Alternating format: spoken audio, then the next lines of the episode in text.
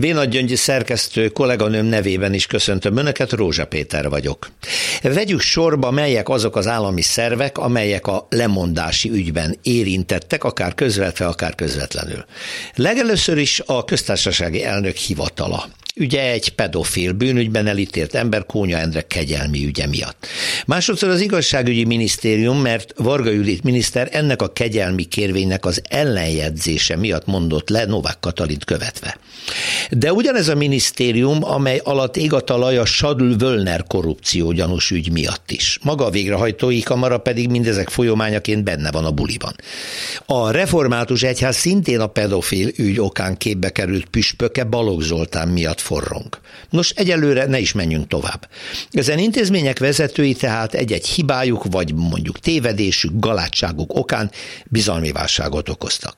Nem csak az úgynevezett nagy politikában, illetve nagy politikának, ahol maga Orbán Viktor áll a porondon, érdekes lesz, hogy mit fog ezzel kezdeni, mit is készül mondani a szombati évértékelő beszédében. Nos, de bizalmi válság van magában a hivatalban, a vezérek alá tartozó apparátusban is, ahol nyilván becsületes szakemberek dolgoznak.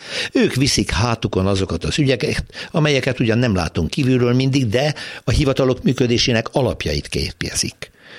A szakaparátusról, a beosztottakról beszélek. Ők is átélik a válságot. Őket is megcsapja e botrányok füstje.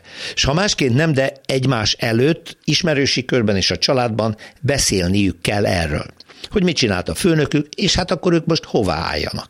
Ők azok, akik tehetetlenül viselik el, mert hát mi más tehetnének, főnökeik okozta rájuk is hulló szégyent, esetenként népharagot, hát és ők azok, akik akár arra is kényszerülnek egyes esetekben, hogy eltitkolják egyszerűen, hogy hol dolgoznak.